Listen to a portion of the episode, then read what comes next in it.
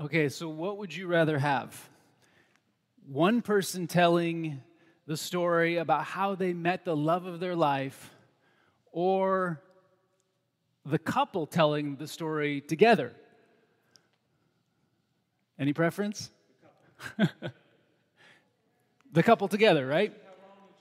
Yeah, it depends on how long each one is.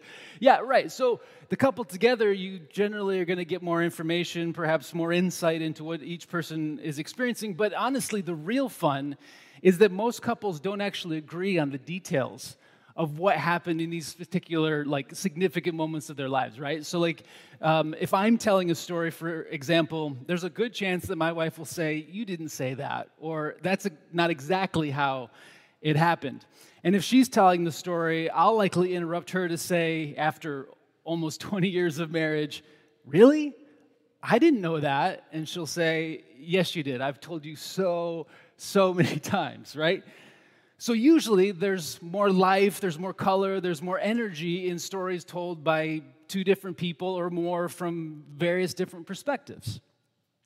But what if the story we're telling is a part of our faith tradition? And what if, after hundreds or even thousands of years, more and more people are asking, but did it really happen? If it's historically accurate, if the story you're telling me is true in that way, then I'll believe, but if not, then I, I won't believe. So, do you still want two or more perspectives from people arguing and telling different stories? Or do you want the story told clearly and confidently by one person? Well, I guess if it has to be perfectly consistent to be true, then I guess one person. But that Honestly, come on. That's not nearly as interesting or nearly as fun.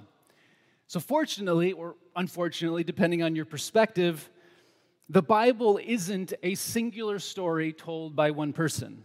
This isn't actually very controversial. Instead, the Bible is a collection of stories told by many different people, many different communities over a long period of time.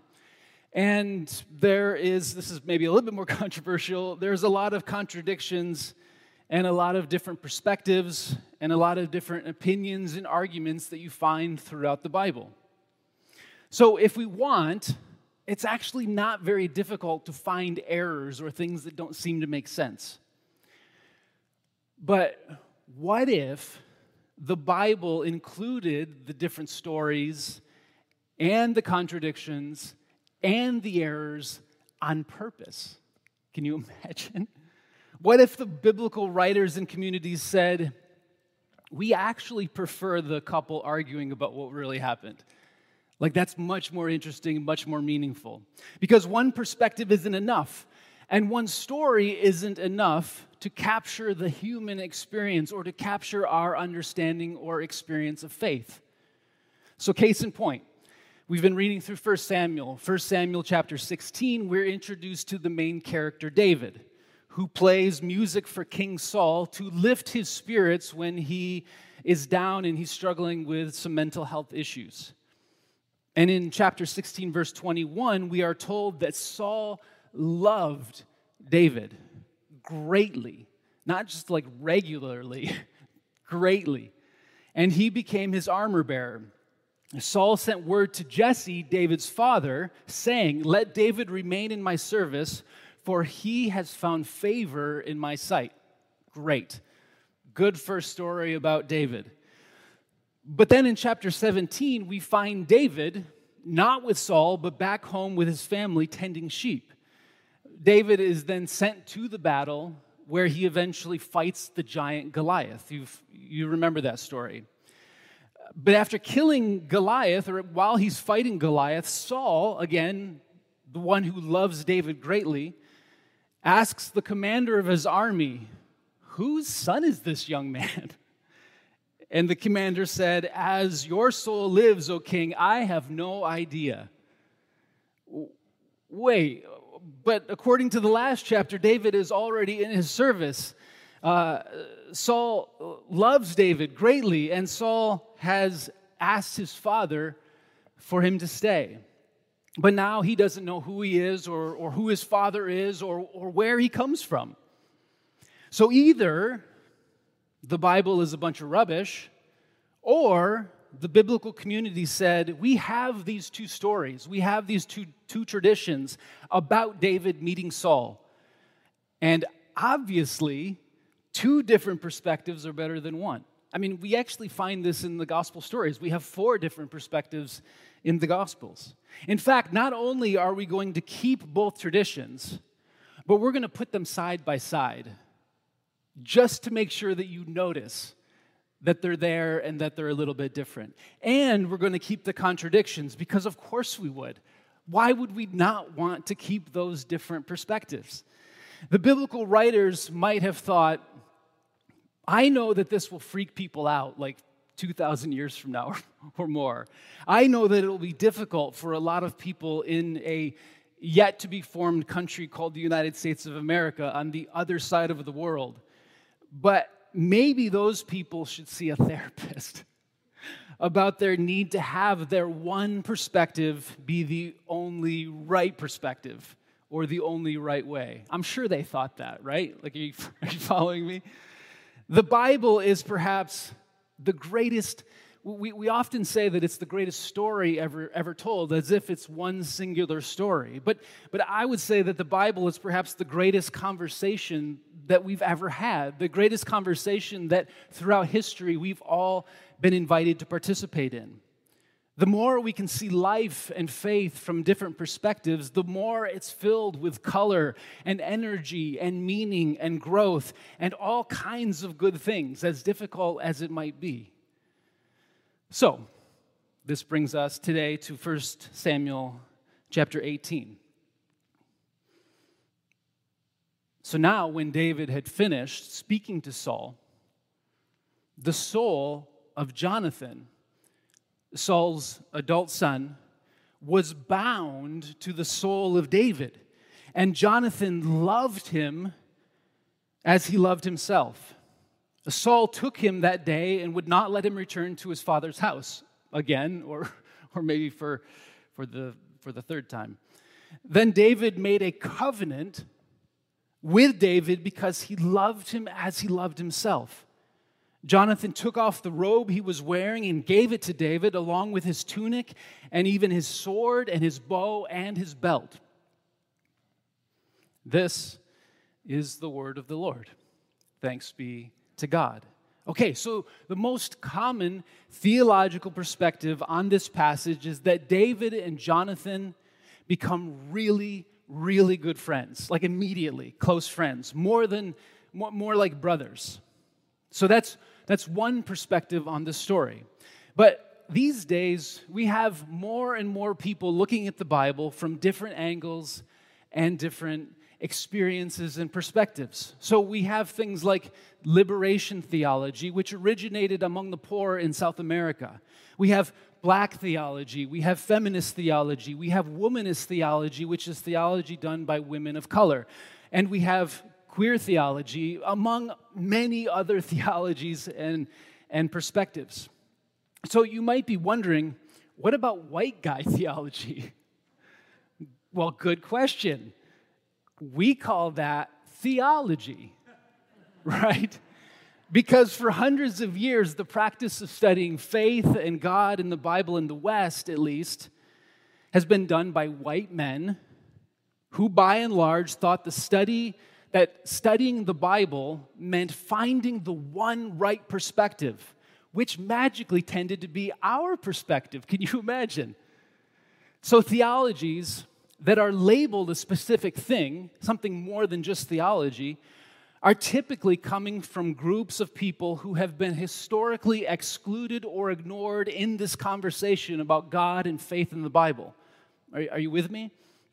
It, it's sort of like why we call marriage between same sex couples gay marriage and opposite sex couples marriage, right? Instead of straight marriage or hetero marriage. Because as we know, they have not been treated equally. All voices have not been included in that conversation. Gay marriage was separated out so that one understanding of marriage, straight marriage, could be the only understanding of marriage. As, as a result of that, advocates for marriage equality also talk about gay marriage because it's needed focused attention and support. So, are you still with me? Okay, great. So, hopefully, there will be a day when our definitions of marriage and of theology and any number of things will have equal space in them for our different voices and our different experiences. That would be great. But until then, we still have to intentionally highlight and lift up voices that have been ignored. So, let's try again this whole David and Jonathan story, this time from the perspective of queer theology, also known as theology. So, 1 Samuel chapter 18 is a story of love at first sight. Jonathan and David are immediately attracted to each other to the point that their souls are bound together, which in the Bible is marriage language.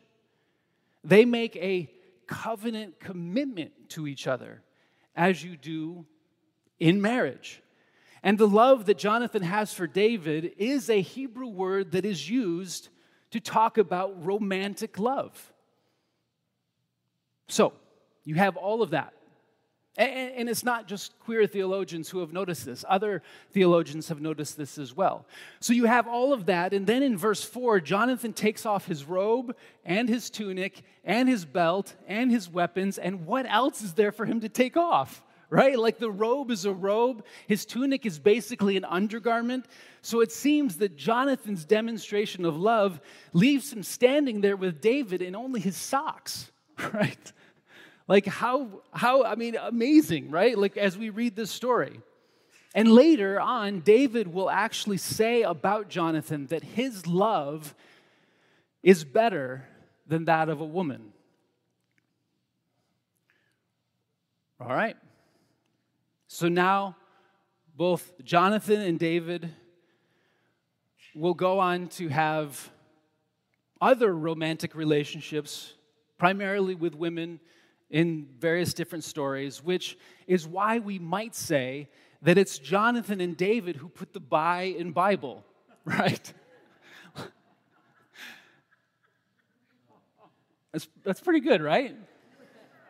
I, I, have to, I have to give credit to um, our youth and missions director, Jen, uh, who that, the first time I ever heard putting the bi in Bible was from her. And then when I read this story, I was like, well, obviously, right? Now, do we know for certain that David and Jonathan had an intimate romantic relationship? No. We, we don't know for certain. We don't know a lot for certain about the stories that have, to, have been told. Maybe they were just really good friends. Or maybe their covenant was more of a political agreement that they made with one another.